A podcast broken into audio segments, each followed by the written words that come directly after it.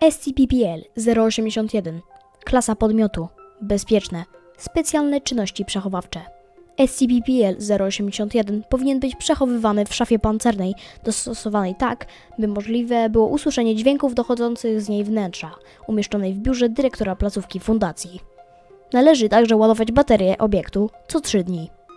W razie zarejestrowania jakichkolwiek odgłosów dochodzących z wnętrz, wnętrza szafy pancernej, poinformowany musi być zostać o tym dyrektor placówki fundacji w ciągu 20 sekund.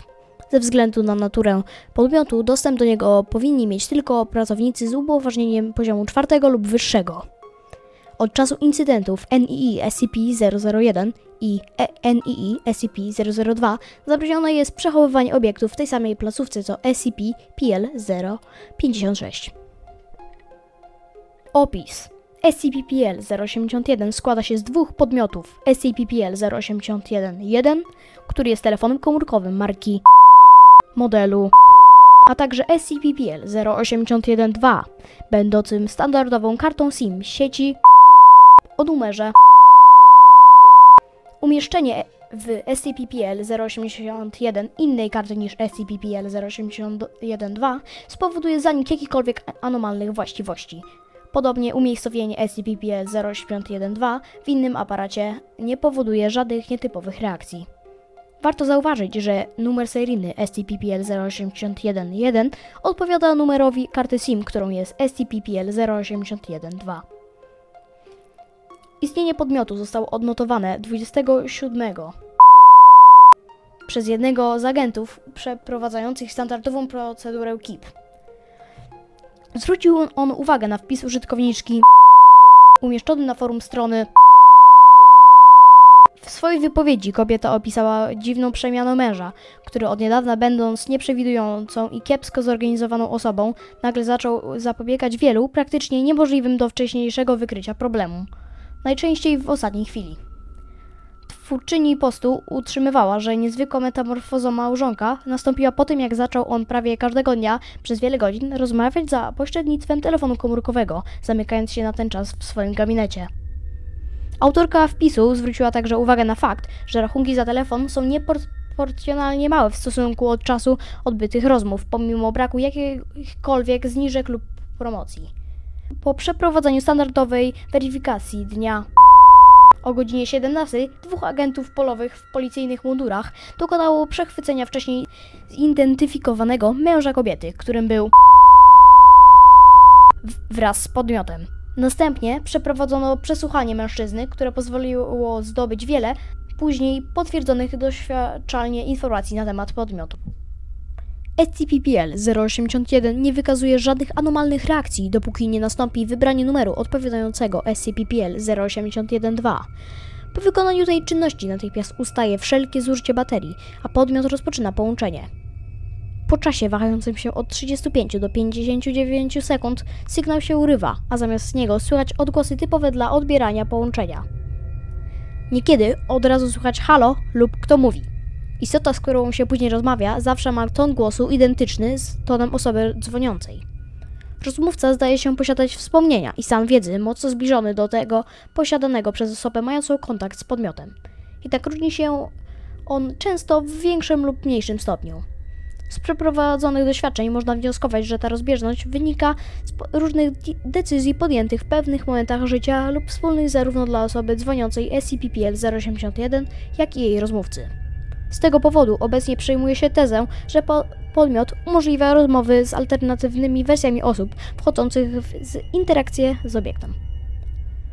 Zaobserwowano także, iż podmiot łączy tylko z alterem osoby. W danym momencie wprowadza SCP-PL-081 w stan anomalny poprzez wybranie numeru odpowiadającego SCP-PL-081-2.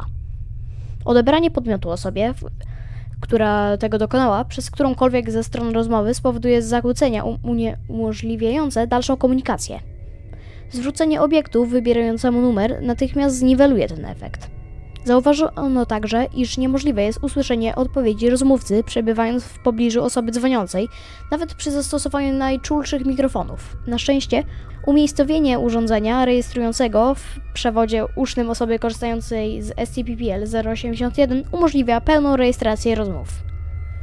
Liczne doświadczenia przeprowadzone na podmiocie pozwoliły stwierdzić, że każda kolejna rozmowa to połączenie z inną alternatywną rzeczywistością. Ich liczba nie jest znana, choć próby w kierunku jej określenia wciąż trwają.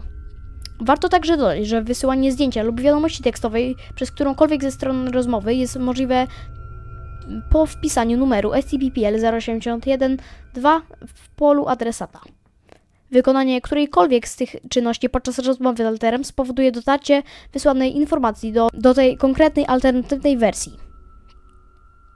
Zauważono także, iż po zakończeniu rozmowy obiekt traci wszelkie anomalne właściwości. Uwagi końcowe. Ze względu na swoje właściwości, podmiot może przynieść fundacji wiele korzyści, ponieważ rozmówcy mogą znać rozwiązania problemów, którym dotychczas fundacja nie umiała zaradzić.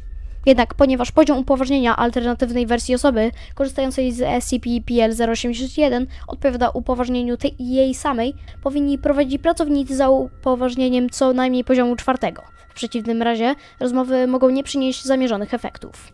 Po incydentach NII SCP-001 i NII SCP-002, a także rozmowie numer 38, zaleca się większą ostrożność podczas samych rozmów, jak i stosowania uzyskanych nich rad i informacji.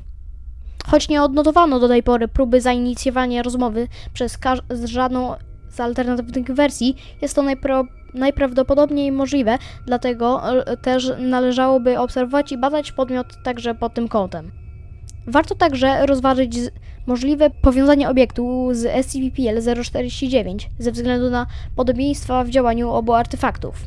Należy zastanowić się, czy SCP-PL-081 nie jest nowym sposobem na oddziaływania wspomnianego podmiotu, z którym kontakt nie został nigdy odzyskany po incydencie PL-049 i 2. Wyjaśnienie tej kwestii jest konieczne dla podtrzymania lub obalenia przyjmowanej obecnie teorii o alternatywnych wersjach rozmówców. E, dziękuję bardzo za wysłuchanie. No, szczęśliwego nowego roku, bo nagrywam to w Sylwestra. No i do zobaczenia. End of the entry.